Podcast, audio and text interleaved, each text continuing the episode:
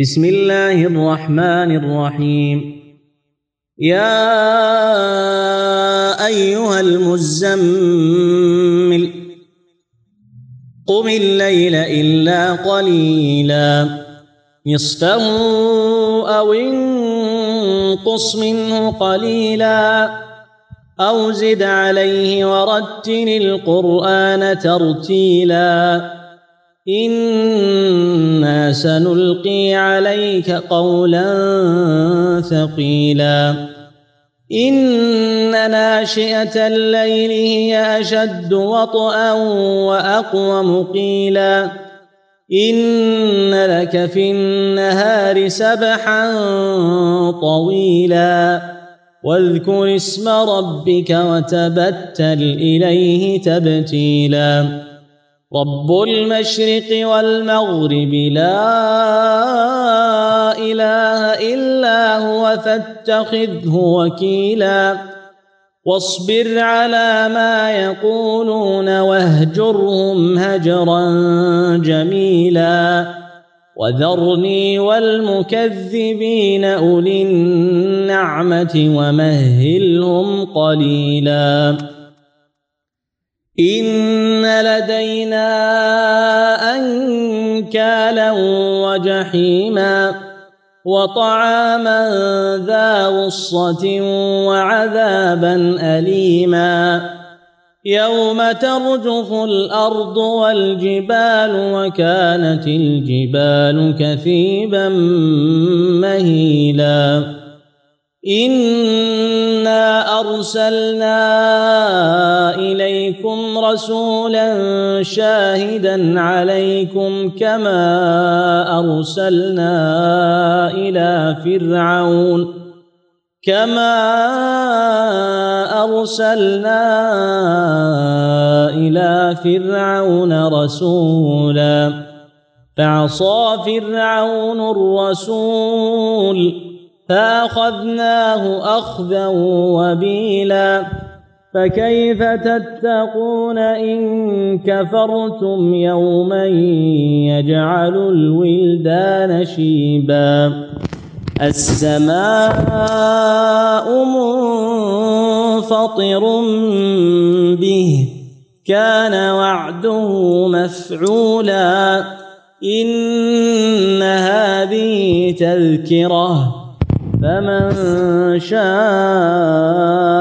اتخذ إلى ربه سبيلا. الحمد لله والصلاة والسلام على نبينا محمد وعلى آله وأصحابه وسائر من تعبد لله عز وجل ووحد. قال ربنا سبحانه وتعالى في سورة المزمل بسم الله الرحمن الرحيم يا أيها المزمل. ولذلك قيل في هذه السورة إن من أسمائها سورة يا أيها المزمل والاسم الثاني وهو الاسم المشهور سورة المزمل ولها اسم ثالث ذكره أبو العباس بن تيمية كما في مجموع الفتاوى في المجلد الحادي عشر. قال وهي سورة قيام الليل وهي سورة قيام الليل.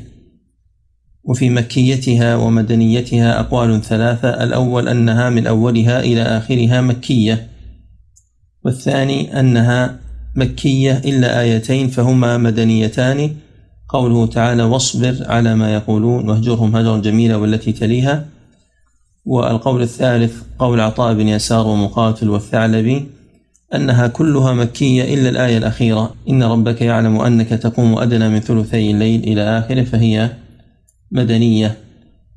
فيكون فرض قيام الليل جاء في أولها. قم الليل إلا قليلا ونسخه جاء في آخرها. هذا بناء على بعض الروايات التي جاءت عن ابن عباس وغيره أنه كان بينهما عشر سنوات.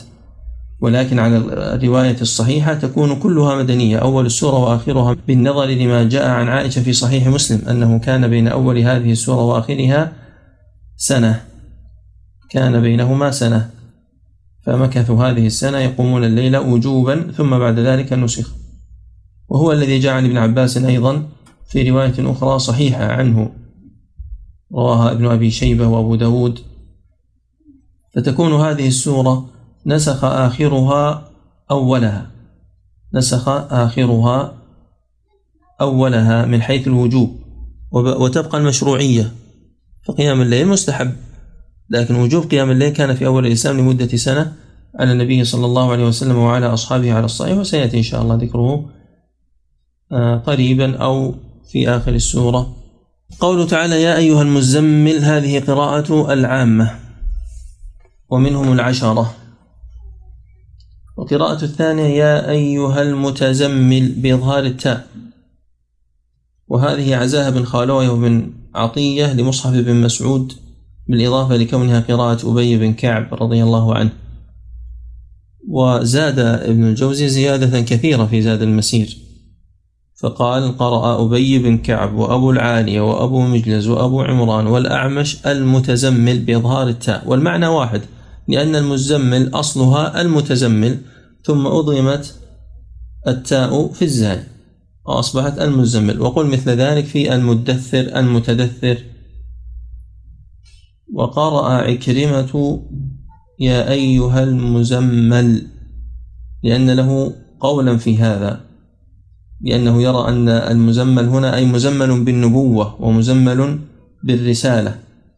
وذهب عامة أهل العلم إلى أن المراد بذلك هو التزمل بالثياب لأنه تدثر وتلفف بثيابه عندما ابتدأ نزول الوحي عليه. وهذا هو الذي يؤيده النصوص وهذا الذي يؤيده الحديث الصحيح في ذلك. فالنبي عليه الصلاة والسلام هو المراد يا أيها المزمل وهل هذا من أسمائه المزمل والمدثر أو أنه من صفاته؟ هذا أيضا فيه بحث لأهل العلم ولا مانع بالنظر للنداء أن يكون اسما له. ومنهم من ذهب إلى أنه ليس باسم وإنما هو من ألقابه. ونودي به لفائدتين ذكرهما القرطبي. الفائدة الأولى الملاطفة لأن العرب إذا قصدت ملاطفة المخاطب وترك معاتبته نادوه باسم مشتق من حاله. وذكر على ذلك مثالا بقول النبي صلى الله عليه وسلم لحذيفة قم يا نومان كما في صحيح مسلم. وبما جاء في الصحيحين قم أبا تراب قاله لعلي بن أبي طالب رضي الله عنه. فإذا قيل بأن هذا لا يؤخذ منه الاسم فهذا الحديث يعارضه لأن أبا تراب كانت أحب كنية إليه. أبو تراب كانت أبا تراب أحب كنية إليه أو أبو تراب كانت أحب كنية لعلي رضي الله عنه لأن النبي صلى الله عليه وسلم ناداه به فدل ذلك على أنه قد يؤخذ منه الاسم. مثل هذه الملاطفة ومثل هذه الحالة التي جاءت عن العرب فتكون الفائدة الأولى اختصارا هي التأنيس والملاطفة والفائدة الثانية التنبيه لكل متزمل راقد ليله ليتنبه إلى قيام الليل وإلى ذكر الله عز وجل. يا أيها المزمل هذا فيه حديث عن عائشة رضي الله عنها وهو في أول صحيح البخاري الحديث الثالث وهو حديث متفق عليه. قالت كان أول ما بدأ برسول الله صلى الله عليه وسلم من الوحي الرؤيا الصادقة في النوم فكان لا يرى رؤيا إلا جاءت مثل فلق الصبح.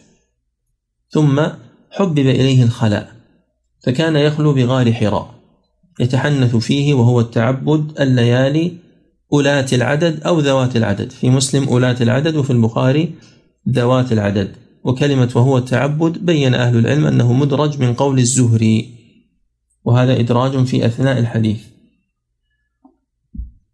قبل أن يرجع إلى أهله ويتزود لذلك. كان يتعبد قبل أن يرجع إلى أهله ويتزود لذلك. ثم يرجع إلى خديجة فيتزود لمثلها.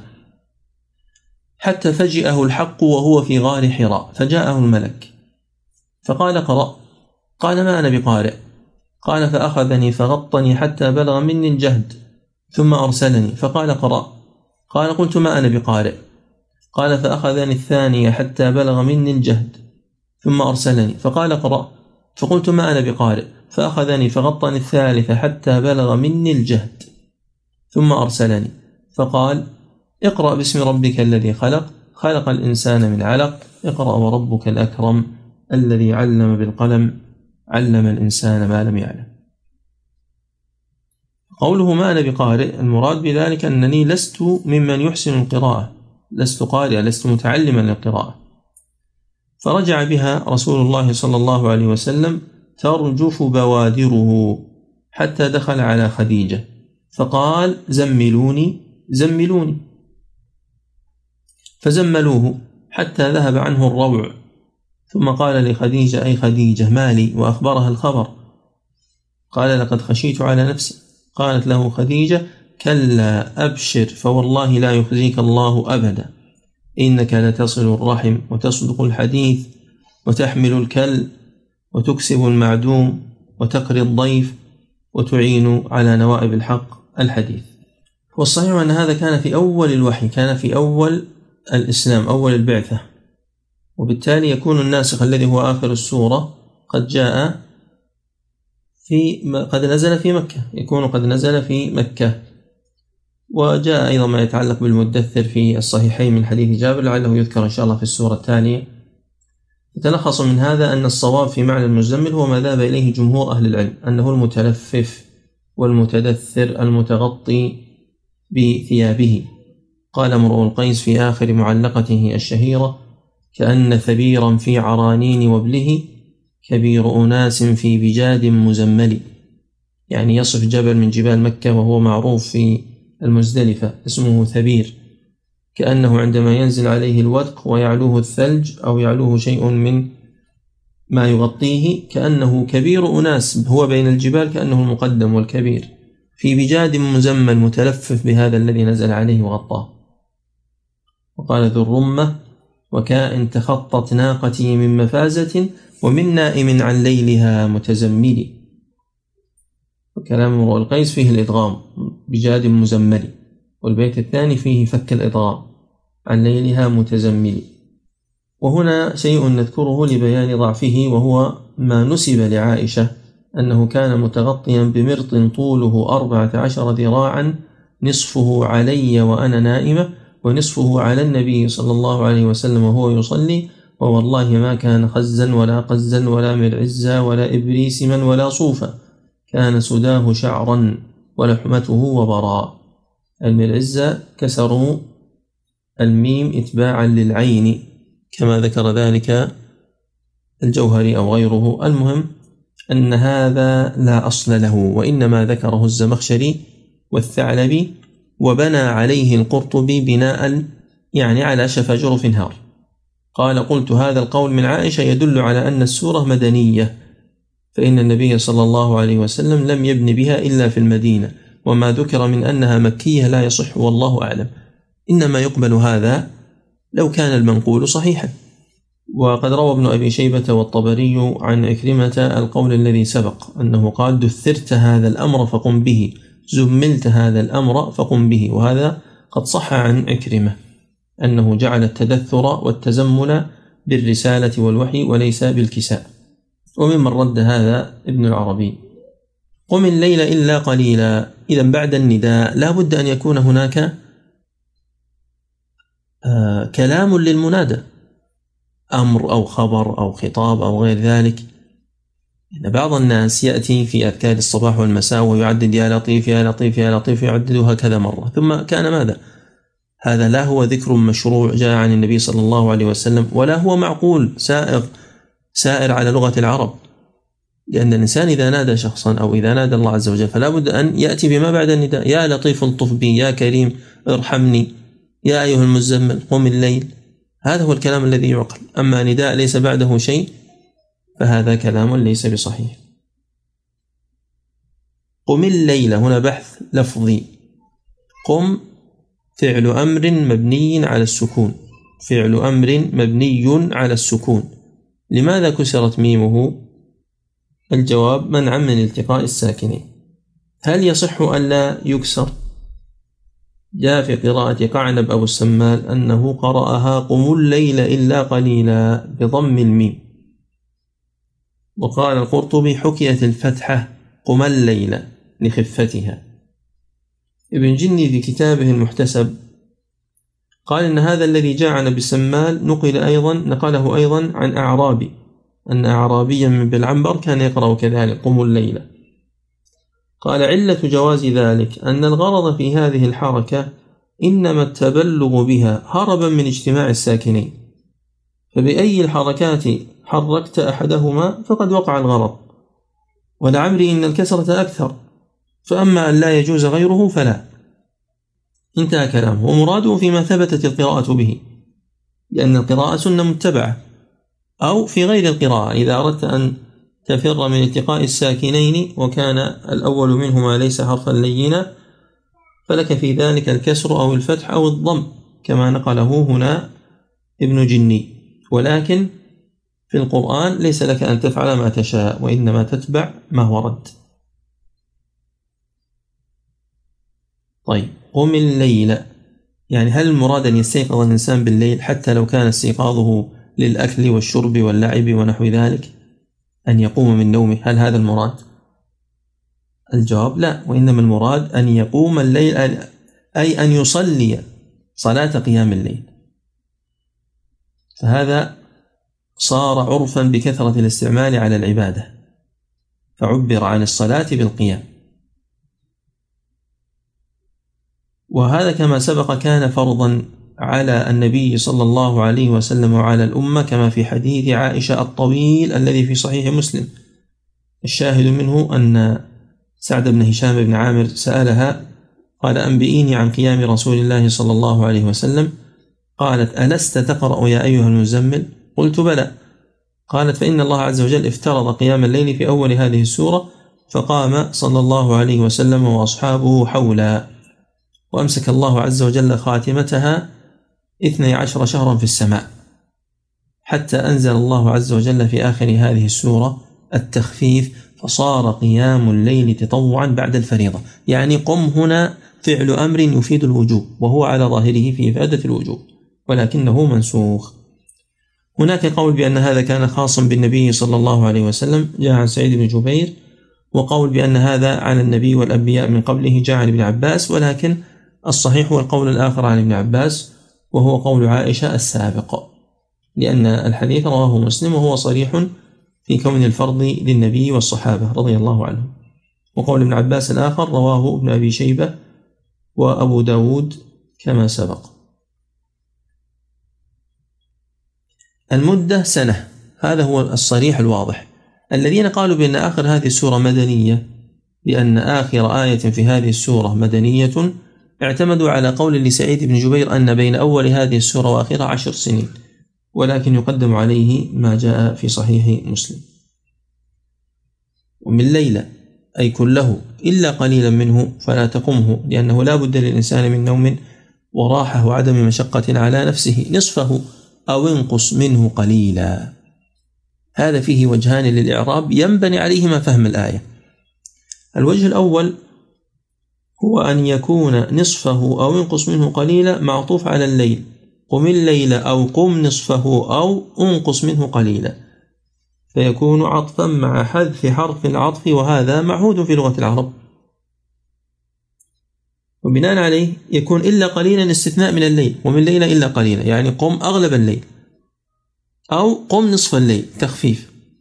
أو أنقص من نصف الليل قليلا ففيه بدء بالأعلى وتنزل إلى الأدنى من باب التخفيف على النبي صلى الله عليه وسلم وعلى أصحابه. لكن لا بد من القيام. القيام مطلقا واجب. الوجه الثاني في الإعراب أن يكون في الآية تقديما وتأخيرا.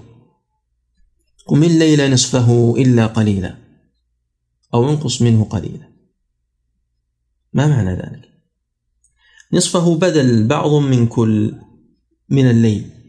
يعني ليس المراد قم الليل أغلبه هذا غير وارد أصلا. وإنما المأمور به ابتداء يعني ليس الأمر هنا لقيام أغلب الليل وإنما الذي أمر به ابتداء قيام نصفه.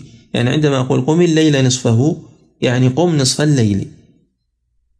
وكذلك عندما أقول قرأت الكتاب ثلثه يعني قرأت ثلث الكتاب. أكل زيد الرغيف ربعه يعني ربع الرغيف. كذلك هنا. قم نصف الليل إلا قليلا. قم نصف الليل إلا قليلا من نصف الليل. يعني يكون القيام في أكثر نصف الليل. أو انقص من ذلك أيضا قليلا. أو زد عليه. هنا يأتي سؤال. لماذا قيد النقص بالقلة فقال انقص منه قليلا ولم يقيد الزيادة بشيء؟ قال أو زد عليه ورتل القرآن ترتيلا.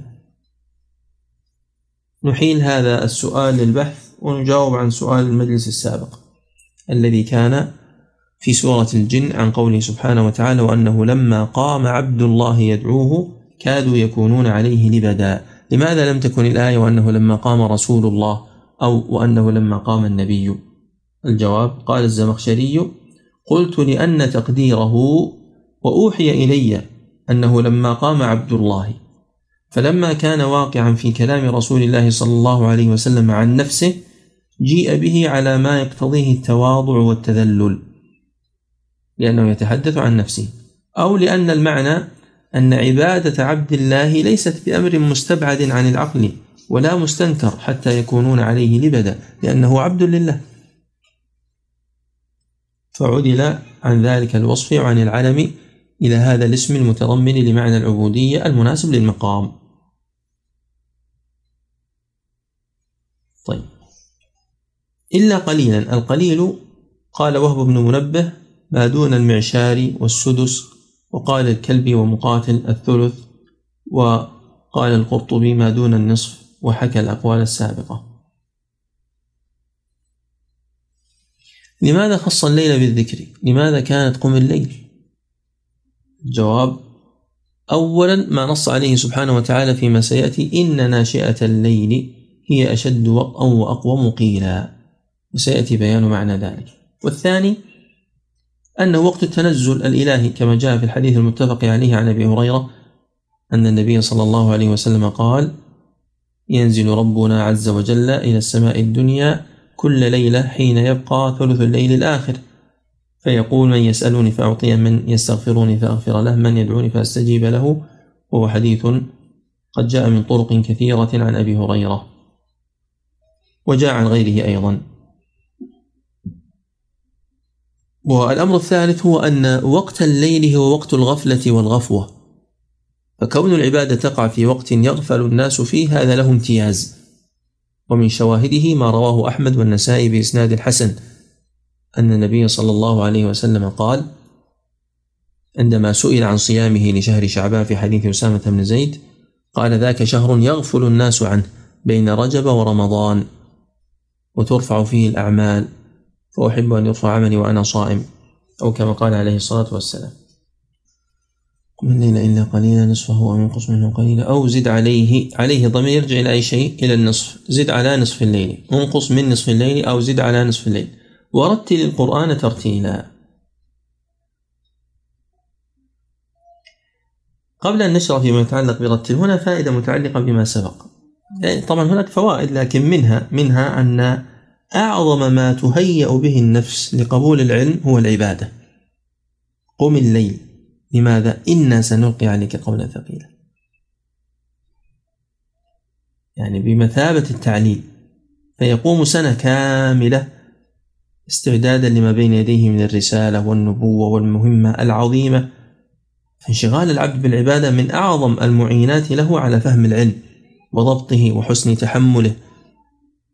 وكما قال بعض شيوخ مشايخنا العلم من دون العبادة هبى لا يستقر فحر أن يذهب. فالعلم في التمثيل مثل الشجرة أما العبادة فمثل الثمرة. ففضله من جهة وفضلها من جهة ثمرة وأصلها. قوله رتل القرآن ترتيلا قال ابن عباس بينه تبيينا كما رواه أبي شيبة. وقال الضحاك اقرأه حرفا حرفا.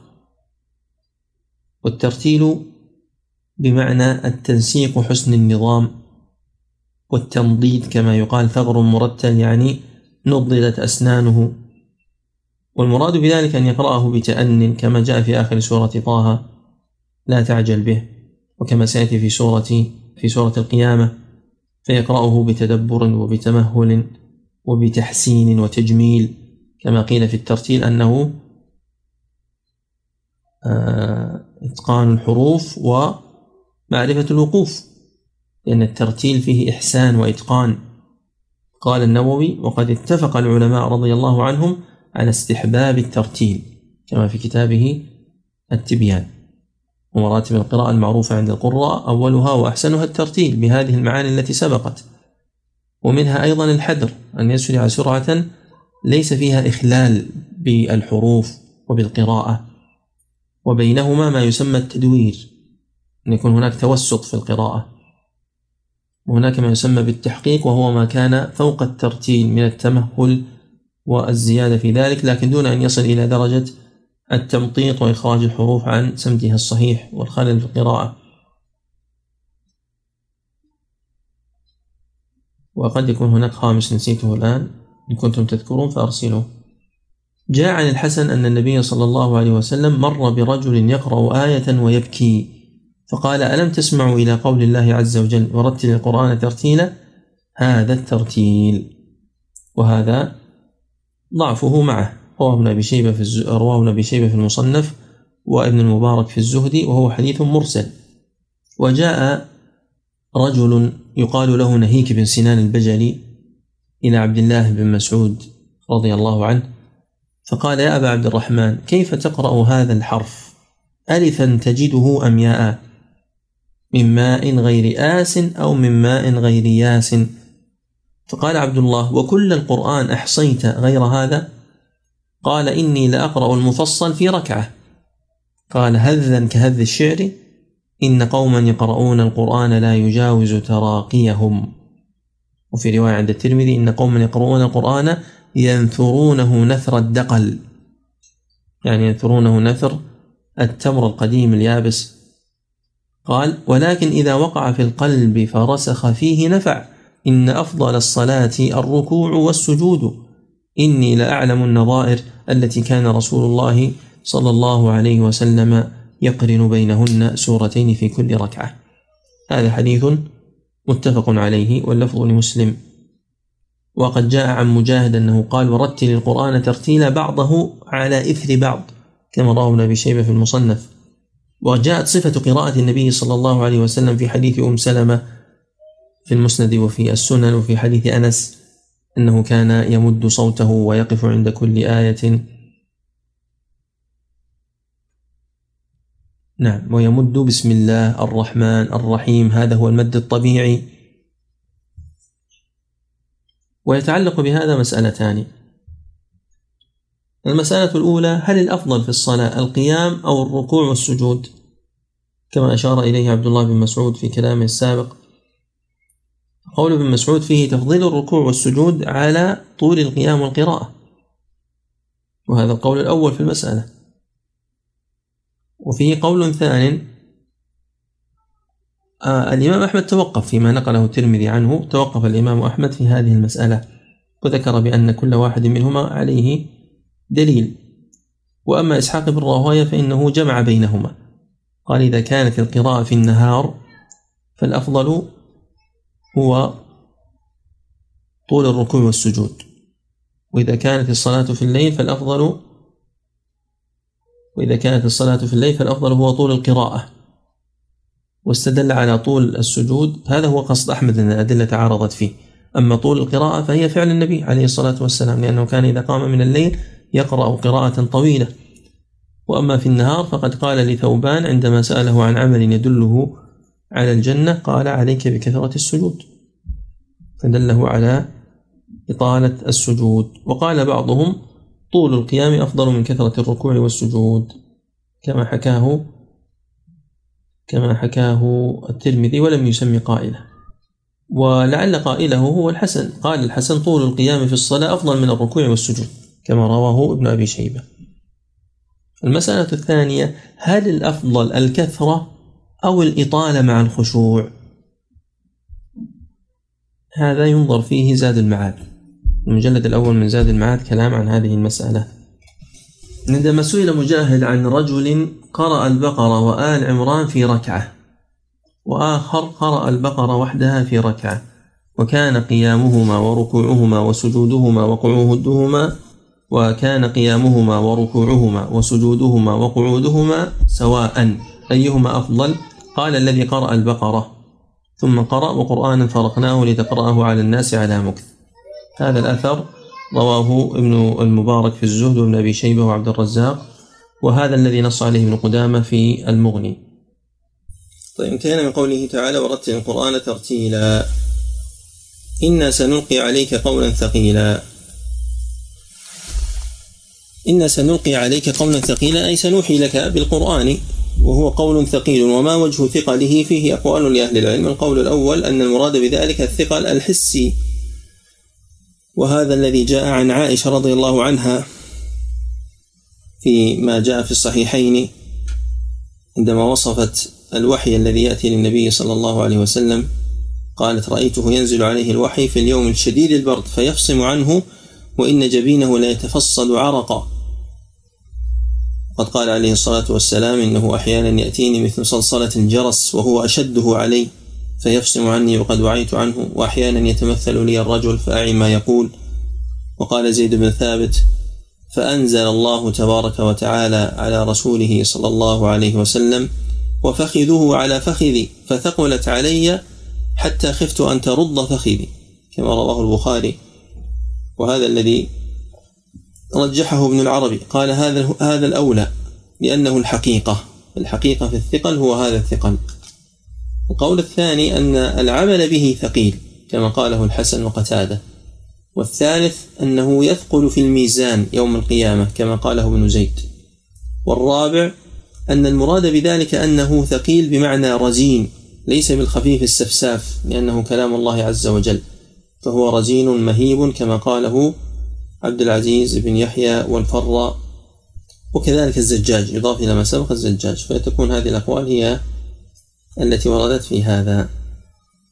إن ناشئة الليل هي أشد وطئا وأقوى مقيلا. هنا عدة مباحث. المبحث الأول في عربية كلمة ناشئة وتراجعون في هذا الإتقان للسيوطي فإنه ذكر ما في القرآن من ما خرج عن لغة أهل الحجاز. ثم ذكر وهو من لغة العرب خرج عن لغة أهل الحجاز ووافق لغة العرب وما خرج عن لغة العرب جميعا. يعني هناك بعض الكلمات هل هي معربة أو عربية؟ هذا مذكور في هذا الكتاب. وأنت تجد أن المرداوي معاصر للسيوطي والسيوطي قد تأخر في الوفاة عنه. المرداوي أكبر.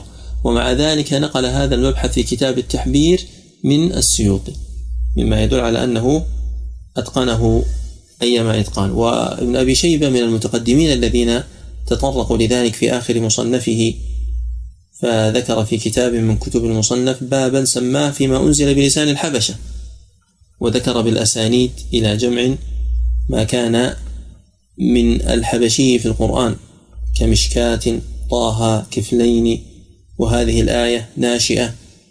هذه الكلمات التي ذكرها فحتى لو قيل بأنه حبشي فإنه يكون من المعرب يعني كون القرآن نزل به فيه أنه مستعمل في لغة العرب وإن كان مشتركا بين اللغتين. والبحث في هذا طويل منهم من يقول ليس في القرآن ما ليس بعربي ليس هذا موضع بسطه. فانتهينا مما يتعلق بناشئة يعني ما هي اللغة التي نسبت لها هذه الكلمة؟ الجواب الحبشة أنهم يقولون نشأ بمعنى قام. وممن ذكر ذلك ابن مسعود. كما رواه ابن أبي شيبة والحاكم أنه قال إن ناشئة الليل بلسان الحبشة قيام الليل. والثاني فيما يتعلق بمعنى هذه الكلمة إن ناشئة الليل أي ساعات الليل وأوقات الليل. والأمر الثالث فيما يتعلق بالمراد. ما المراد إن ناشئة الليل هي أشد وطئا وأقوى مقيلة يعني ما هو الوقت بالتحديد؟ فاختلفوا فيه هل هو وقت مخصوص من الليل أو هو جميع الليل؟ القول الأول أن المقصود إن ناشئة الليل أي كل الليل لماذا؟ لأنه ينشأ بعد النهار ويجيء بعد النهار فالمراد كل الليل. وذهب إليه عامة أهل اللغة وذهب إليه من السلف ابن عباس وغيرهم. على القول الثاني بأنه جزء من الليل وليس المراد بذلك كل الليل فاختلفوا في تعيينه. القول الأول أنه ما بين المغرب والعشاء. وهذا نسبوه إلى أنس بن مالك وقد جاء هذا عن أنس في تفسير آية في سورة السجدة. تتجافى جنوبهم عن المضاجع كما رواه داود بن أبي شيبة وذكرنا في محله. وهنا ذكروه أيضا عن علي بن الحسين كما رواه الطبري آه، كما ذكره البغوي عفوا كما ذكره البغوي والزمخشري. وسعيد بن جبير كما رواه ابن أبي شيبة أن المقصود بذلك ما بين المغرب والعشاء. وهذا موافق لكون ناشئة بمعنى بدء الليل وأول الليل. القول الثاني أن المراد بناشئة الليل أي القيام بعد النوم كما جاء عن عائشة وابن الأعرابي ونص عليه أحمد ونسب أيضا لابن عباس ومجاهد وأخرجه الطبري عن مجاهد. والثالث أن المراد بناشئة الليل ما بعد صلاة العشاء كما جاء عن الحسن ومجاهد وقتادة وأبي مجلس. والرابع أنه آخر الليل كما جاء عن يمان وابن كيسان أنه آخر الليل. ولعل أصوب الأقوال هو القول الأول أن المراد بناشئة الليل هو عامة الليل الليل كله لأن النبي صلى الله عليه وسلم أوتر من كل الليل من أوسطه وأوله وآخره وانتهى وتره إلى السحر. كما جاء عن عائشة رضي الله عنها في المتفق عليه. إن ناشئة الليل هي أشد وطئا. هذه قراءة الجمهور وطئا. وقرأ ابن عامر أشد وطاء. فعلى قراءة الجمهور الوطء بمعنى بمعنى الثقل والتحمل. أشد تحملا يعني أشد أشد مناسبة لتحمل العبادة. لأن الليل وقت المنام والراحة والإجمام فتحمل هذه المشقة المطلوبة من نزول هذا القرآن وقراءته وتعاهده في هذه الساعات ساعات الليل أشد. لماذا أشد؟ لأن هذا الوقت تحتاج النفس فيه إلى الراحة. فوطء قيام الليل على النفس أشد من أن يعبد الله في وقت استيقاظه المعتاد. الوجه الثاني الذي هو وطاء قراءة ابن عامر. أشد وطاء يعني أشد موافقة ومواطأة. بين ما تقوله بلسانك وتسمعه بأذنك وبين القلب. فيكون فيه مواطأة وموافقة للقلب. لماذا؟ لأنه وقت السكون ووقت ووقت الهدوء والراحة وانقطاع الأصوات والمزعجات. وأقوم قيل أي أصوب قولا. وأصوب قراءة. وأجدر أن يفقه الإنسان القرآن. أقوم أجدر. وأما ما جاء عن أنس بن مالك فإنه لا يصح. ما جاء عن أنس بن مالك فيما رواه الطبري وأبو يعلى من رواية الأعمش عن أنس أنه قرأ إن ناشئة الليل هي أشد وطئا وأصوب قيل. قيل له وأقوم قيل. قال أقوم أصوب أهيأ سواء. فهذا لا يصح لأن الأعمش رأى أنسا ولم يسمع منه ففيه انقطاع. وقد تكلم أبو بكر بن الأنباري بكلام حسن. هنا يمكن أن يراجع في الرد على من يستدل بذلك على أن يقرأ الإنسان القرآن بالمعنى بالمترادفات وأن هذا باطل. فاحتجاجهم بقول أنس لا يسعفهم ولا يلتفت إلى قائله لأنه ينبني عليه تحريف القرآن. وذكر مثالا عليه أن يقرأ الإنسان الحمد لله رب العالمين بالشكر للباري الشكر للباري ملك المخلوقين. يعني يأتي بالكلمات المترادفة. هذا يبطل لفظ القرآن. وأن ابن مسعود عندما قال نزل القرآن على سبعة أحرف إنما هو كقول هلم وتعالى وأقبل ليس المراد به أن يقرأ الإنسان بهذه الحروف وإنما المراد أن القراءات مترادفة في المعاني وإن اختلفت في الألفاظ. إن لك في النهار سبحا طويلا. إذا هذا يبين الحكمة في تخصيص الليل بالقيام. أنه ما جاء في هذه الآية من المواطأة والموافقة بين القلب والمقروء وأنه أشد وقعا على النفس وأثرا على الروح وثانيا أنه وقت التنزل الإلهي وثالثا أنه وقت غفلة الناس أما النهار فهو وقت السبح الطويل إن لك في النهار سبحا موصوفا بكونه طويلا فما هو السبح؟ القول الأول أنه التصرف والتقلب في الحوائج إقبالا وإدبارا وذهابا ومجيئا. والقول الثاني أن السبح هو الفراغ. يعني اعبد الله في الليل فإن لك في النهار فراغا لحاجاتك الأخرى وإن لك فراغا طويلا لنومك وراحتك في النهار فاجعل ليلك للعبادة والسجود. القول الثالث والأخير إن فاتك في الليل شيء فلك في النهار. فراغ للاستدراك. وكان النبي صلى الله عليه وسلم إذا نام عن حزبه بالليل صلاه بالنهار شفعا كما جاء عن عمر بن الخطاب وعن عائشة رضي الله عنهما فيما رواه مسلم عنهما. وأما القراءة الخارجة عن القراءات العشر وهي قراءة سبخا طويلا فوجهت بأن المراد نوما طويلا. وجاء على وزنها في صحيح في سنن أبي داود حديث فيه ضعف عن عائشة أن سارقا سرق منها متاعا فدعت عليه فقال النبي صلى الله عليه وسلم لا تسبخي عنه بدعائك أي لا تخففي عنه بدعائك. وهذا يوافق أن يكون المراد بالسبخ الطويل الخفة والراحة والنوم ونحو ذلك. واذكر اسم ربك وتبتل إليه تبتيلا. فيه أمر بذكر الله عز وجل. ذكرا مطلقا ويكون هذا الذكر في الليل والنهار. وأما وتبتل إليه تبتيلا فالمراد فيه أقوال القولان والقول الأول فالمراد به قولان القول الأول وهو قول الجمهور الانقطاع للعبادة. الانقطاع لعبادة الله عز وجل. كما قال القائل تضيء الظلام بالعشاء كأنها منارة ممسى راهب متبتل. يعني شبهها بإضاءة خافتة لراهب في المساء يعبد الله في ضوئها فهو متبتل منقطع للعبادة منقطع عن الناس في هذا الوقت في وقت الليل منقطع عن الاستراحات والخرجات والعشيات ونحو ذلك ليعبد الله عز وجل لأن الذي يريد أن يقوم الليل إما أن ينام بعد العشاء مباشرة فينقطع عن هذه الأشياء التي تحبها النفس وإما أن يبدأ قيامه بعد العشاء ففي كلا الحالتين هو منقطع عن ملذات النفوس والاجتماعات بالخلق. وأما القول الثاني فقد استبعده بعض أهل العلم وهو ما جاء عن مجاهد في رواه ابن أبي شيبة أن المراد بتبتل إليه تبتيلا أي أخلص له إخلاصا من من من ماذا؟ من الإفراد والتوحيد. والمعنى وإن كان صحيحا لكن البحث فيما دلت عليه الآية. فصار التبتل على قول مجاهد بمعنى الانقطاع إلى الله بالإخلاص. طيب.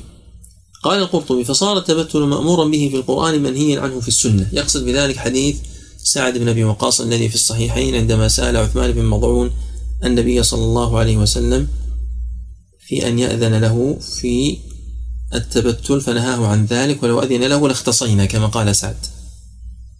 فصار مأمورا به في القرآن في هذه الآية ومنهيا عنه في السنة. طيب كيف التوفيق بينهما؟ قال متعلق الأمر غير متعلق النهي فلا يتناقضان. والنبي صلى الله عليه وسلم يبين القرآن فالتبتل المأمور به إما أن يكون بمعنى الإخلاص كما قاله مجاهد أو بمعنى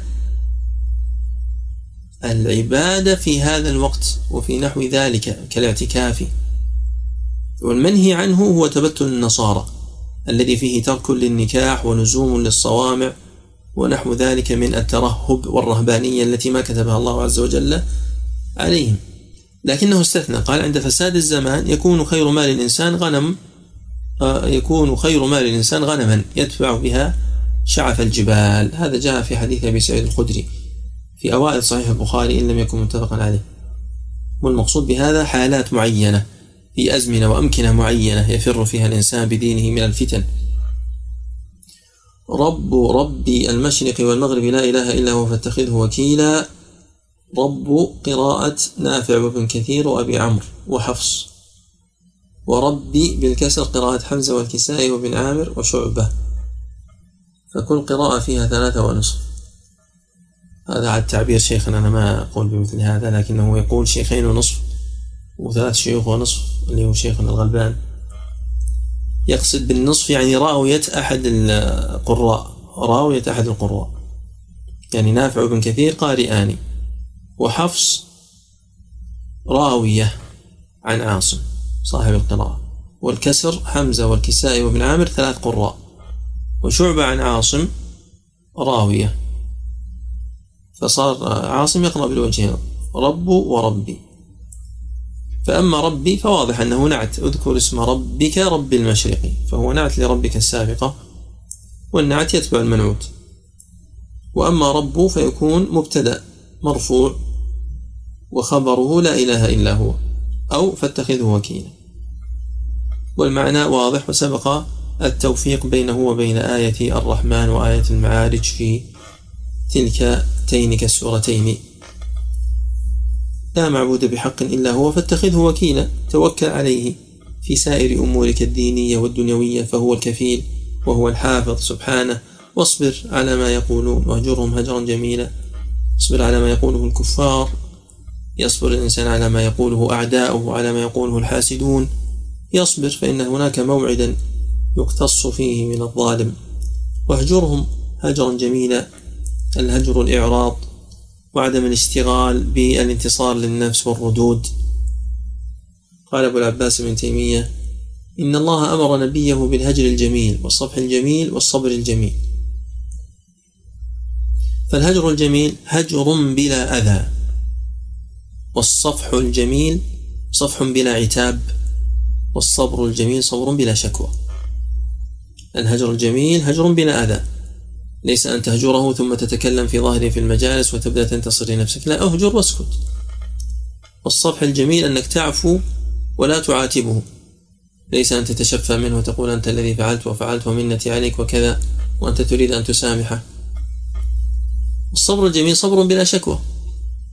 وليس أن يبث شكواه للناس وإنما يبث لله. لذلك أبو العباس بعد أن ذكر هذا قال قال يعقوب عليه الصلاة والسلام إنما أشكو بثي وحزني إلى الله.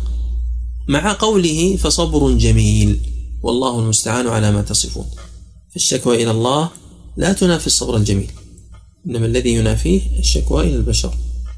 علق البخاري بصيغة التمريض ما وصله أبو نعيم والبيهقي في الشعب عن أبي الدرداء أنه قال إنا لنكشر أو نكشر في وجوه أقوام ونضحك إليهم وإن قلوبنا لتقليهم أو لتلعنهم.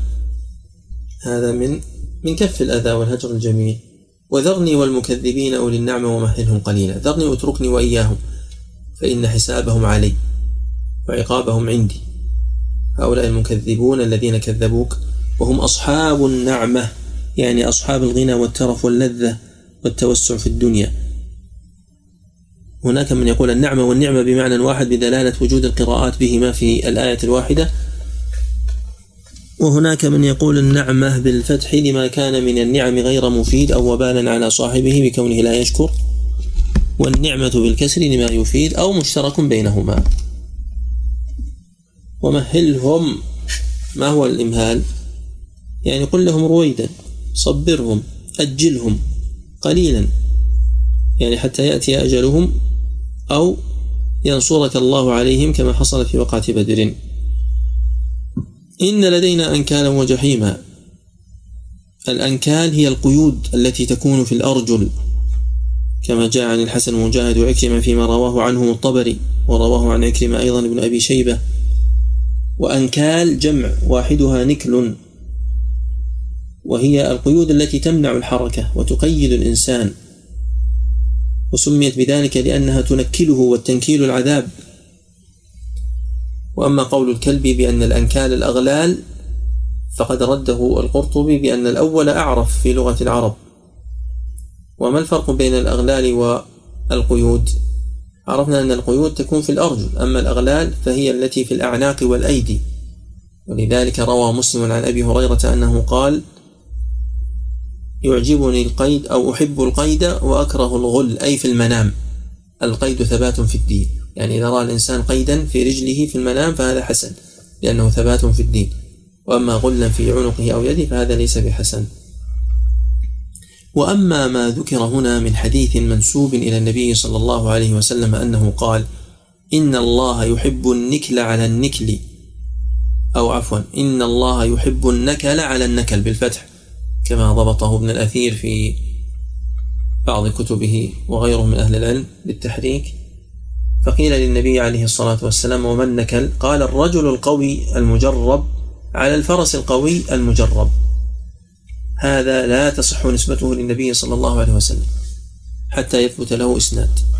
أقدم من ذكره هو أبو عبيد في غريب الحديث القاسم بن سلام ولم يسنده ثم تتابع عليه أهل اللغة كالجوهري في الصحاح والأزهري في التهذيب وهو من أحسنهم لأن الأزهري ذكره في موضعين بصيغة روية. والزمخشري في الفائق وكذلك المفسرون كالماوردي في تفسيره والقرطبي وهلم جرا أما السمعاني فكان من أحسنهم أيضا لأنه قال وفي بعض الأخبار أن الله تعالى يحب النكل على النكل. وعلى كل حال حاله ما ذكرنا ومعناه ما سبق. وطعاما ذا غصة أي طعاما يقف في الحلق ويغص به صاحبه ولا يستسيغه ولا ينزل كالعظم والشوك. قال حمران بن أعين قرأ النبي صلى الله عليه وسلم إن لدينا أنكالا وجحيما وطعاما ذا غصة وعذابا أليما فصعق. هذا لا يصح أبدا بحال. ولم يثبت أن النبي صلى الله عليه وسلم أصابه الصعق وإنما هو يعرض لضعاف النفوس والعقول. ولذلك هو لم يكن في عهد الصحابة ومن جاء بعدهم إن لم يكن متكلفا لذلك فهو غير ملوم ولكنه ليس قدوة في ذلك. وإنما هذا من ضعف القلب. كما ذكر أبو العباس مرارا في مجلد السلوك في التحفة العراقية وفي غيره من الكتب. المهم أن هذا الحديث له علتان الأولى الإرسال لأن حمران هذا ليس بصحابي والثاني الضعف لأن حمران هذا ضعيف رمي بالرفض. وهذا تجده عند وكيع في الزهد وهناد في الزهد والطبري وأبي عبيد في الفضائل. وهناك قصة أيضا لعلها تراجع للحسن في هذا. يوم ترجف الأرض يوم ترجف الأرض والجبال وكانت الجبال كثيبا مهيلا. آه، سبق في سورة الواقعة وفي سورة الكهف ذكر الآيات التي فيها رجفان الأرض والجبال والمراد بذلك أنها تتحرك وتضطرب وتصبح الجبال كثيبا أي رملا آه، منهالا. بحيث أنه تزل القدم إذا وضعت عليه فينهال و آه، وماذا ويتساقط ويذوب وهكذا. إنا أرسلنا إليكم رسولا شاهدا عليكم كما أرسلنا إلى فرعون رسولا. إنا أرسلنا إليكم معشر البشر هذا النبي وهو محمد صلى الله عليه وسلم وهو شاهد على الناس كما سبق في سورة النحل وغيرها وفي سورة البقرة. كما أرسلنا إلى فرعون رسولا هو موسى فعصى فرعون الرسول الذي هو موسى فأل هذه تسمى ماذا؟ ال العهدية للعهد الذكري ويأتي أحيانا بالعكس في القرآن. فهل تريدونه واجبا أو أذكره الآن؟ كيف بالعكس؟ يعني هنا جاءت رسولا نكرة ثم الرسول معرفة أي الرسول السابق. فهنا عهد ذكري لأنه تقدم ذكره. أحيانا يأتي في القرآن أل العهدية أولا ثم يأتي منكرا بمثابة النعت له. تعرفون مثال على هذا؟ أو تبحثون في جزء عامة؟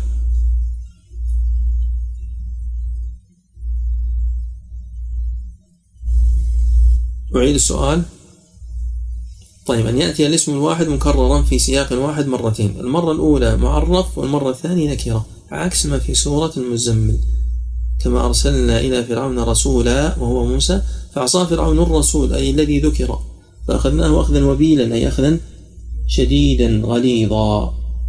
وأخذ قومه معه كذلك أخذا مهلكا مؤلما. فكيف تتقون إن كفرتم يوما يجعل الولدان شيبا؟ هذا فيه توبيخ وتقريع وفيه من حيث الإعراب أوجه الوجه الأول فكيف تتقون يوما؟ فيوما مفعول لتتقون مفعول به لتتقون. يعني كيف تأمنون ولا تخافون هذا اليوم الذي هو مخيف لأنه يجعل الولدان شيبا الوجه الثاني فكيف تتقون الله؟ وكيف تتقون العذاب؟ وكيف تأمنون؟ إن كفرتم يوما يجعل الولدان شيبا يعني جحدتم بذلك اليوم. وهذا وإن أنكره الأنباري لكن رده رده عليه القرطبي بأنه لا مانع من ذلك وهو صحيح. وتؤيده قراءة أبي السمان فهذان وجهان صحيحان في معنى الآية. وهناك أوجه أخرى في الإعراب. إذا تتقون بمعنى ما سبق إن كفرتم جحدتم يوما وهو يوم القيامة يجعل الولدان من هوله. فمن هو الذي يجعل يوما؟ يجعل هو أي يوما؟ الولدان شيبا. ومنهم من قال يجعل الله الولدان شيبا. فأهوال هذا اليوم تجعل الولدان أي الصبيان الصغار شيبا. يعني الأطفال الذين لم يبلغوا سن الشيخوخة والشيب يصبحون شيبا بسبب أهواله. لو كان هناك صبيان. وقد ذكر الزمخشري قولا عجيبا هنا. قصة يقول قد مر بي في بعض الكتب أن رجلا أمسى فاحم الشعر كحنك الغراب فأصبح وهو أبيض الرأس واللحية كالثغامة. فقال أريت القيامة والجنة والنار في المنام. ورأيت الناس يقادون في السلاسل إلى النار. فمن هول ذلك اليوم أصبحت كما ترون. وأنا أخبركم بما أعلمه يعني بما رأيته. زوج عمتي التي هي أخت أبي أخبرني عن نفسه أن الشيب الذي في رأسه ظهر في يوم وليلة وهو شيب كثير ليس كل الرأس ولكنه كثير في وسط الرأس ومقدمه. يقول ظهر في يوم وليلة حتى ظن زملاؤه في العمل أنه صبغ شعره بالبياض. والهم يخترم الجسيم نحافة ويشيب ناصية الصبي ويهرم أو يهرم. وهناك شطر بيت أيضا ذكره هنا المحلي في تفسيره. السماء منفطر به كان وعده مفعولا. السماء منفطر به أي بذلك اليوم أو فيه يعني في ذلك اليوم لثقله وشدته وعظيم الأهوال التي فيه. طيب وهنا بحث. السماء منفطر. لماذا لم يكن السماء منفطرة؟ أليس الله عز وجل يقول إذا السماء انشقت ولم يقل انشق؟ الجواب هو ما قاله الفراء أن السماء يذكر ويؤنث. السماء يذكر ويؤنث. الجواب الثاني ما قاله أبو عمرو بن العلاء وأبو عبيدة والكسائي وتبعهم القاضي منذر بن سعيد البلوطي أن هذا مجاز لم يكن منفطرا لأن مجازها السقف أي سماء البيت سقف وكذلك السماء سقف للمخلوقات كما قال تعالى وجعلنا السماء سقفا محفوظا لم يقل محفوظة. وأنشدوا في ذلك شعرا والثالث أيضا هو ما قاله أبو علي الفارسي أنه من باب الجراد المنتشر والشجر الأخضر وأعجاز نخل منقعر ولم يقل منقعرة. وقال أبو حيان يعني أبو علي الفارسي بكلامه هذا أنها من باب اسم الجنس الذي بينه وبين مفرده تاء التأنيث وأن مفرده سماء واسم الجنس يجوز فيه التذكير والتأنيث فجاء منفطر على التذكير. هذا كلامه وإنما يصح لو قال اسم الجنس وليس اسم المفرد فيكون اسم الجنس سماء واسم المفرد سماءة ولعل الخلل والله أعلم من الطباعة. لماذا؟ لأن السياق يدل على المراد. إذا السماء منفطر إذا أردت أن تحفظ جوابا مختصرا تقول قال أهل العربية السماء يذكر ويؤنث فجاء هنا على التذكير. وهناك جواب رابع نسيناه وهو أن المراد السماء ذات انفطار منفطر بمعنى ذات انفطار. كان وعده مفعولا يعني أن الله عز وجل إذا وعد شيئا فإنه لا بد أن يقع مفعول واقع. إن هذه تذكرة فمن شاء اتخذ إلى ربه سبيلا. هذه السورة أو هذا القرآن أو هذه الآيات التي في القرآن تذكرة وموعظة فمن شاء اتخذ إلى الله عز وجل طريقا بأن يوحد ويعبد الله عز وجل. وادعي في هذه الآية وفي آية أخرى سبقت أنها منسوخة التي هي اصبر على ما يقولون. وقد سبق مرارا وتكرارا الإحالة إلى نواسخ القرآن لابن الجوزي في بيان في بيان أن ذلك ليس بمنسوخ. صلى الله وسلم على نبينا محمد وعلى آله وصحبه أجمعين. إن كان أحد لديه سؤال يتفضل. إيه، شيخ أحسن الله إليكم. لو أعدت شيخنا آه، الخلاف مكيته ومدنيته ما الترجيح نعم في ثلاثة أقوال. قول بأنها كلها مكية من أولها إلى آخرها وقول بأنها مكية ما عدا الآيتين التي فيها الأمر بالصبر فاصبر على ما يقولون وما بعدها. والقول الثالث أن آخر آية منها مدني وأولها مكي. هذا قول سعيد بن جبير. هذا القول مرجوح لأنه مخالف لما في صحيح مسلم من أن بين أول السورة وآخرها سنة واحدة وليس عشر سنوات. فكلاهما قد نزل في مكة.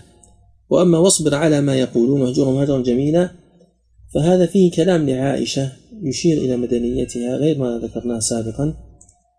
لعلي لم أذكره لكن تجدونه في تفسير القرطبي. والأرجح والله أعلم هو أن السورة كلها مكي من أولها إلى آخرها. سؤال آخر؟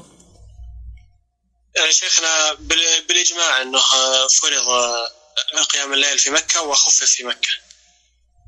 من حكى الإجماع؟ مب... لا ليس التخفيف بس أنه المفسرين. ما حد خالف الإجماع في الفرض صحيح أما الإجماع في النسخ فذكرت لك أن سيد بن جبير خالف. والجمهور على أنه خفف في مكة كما ذكرت. أحسن الله إليك. وإليك.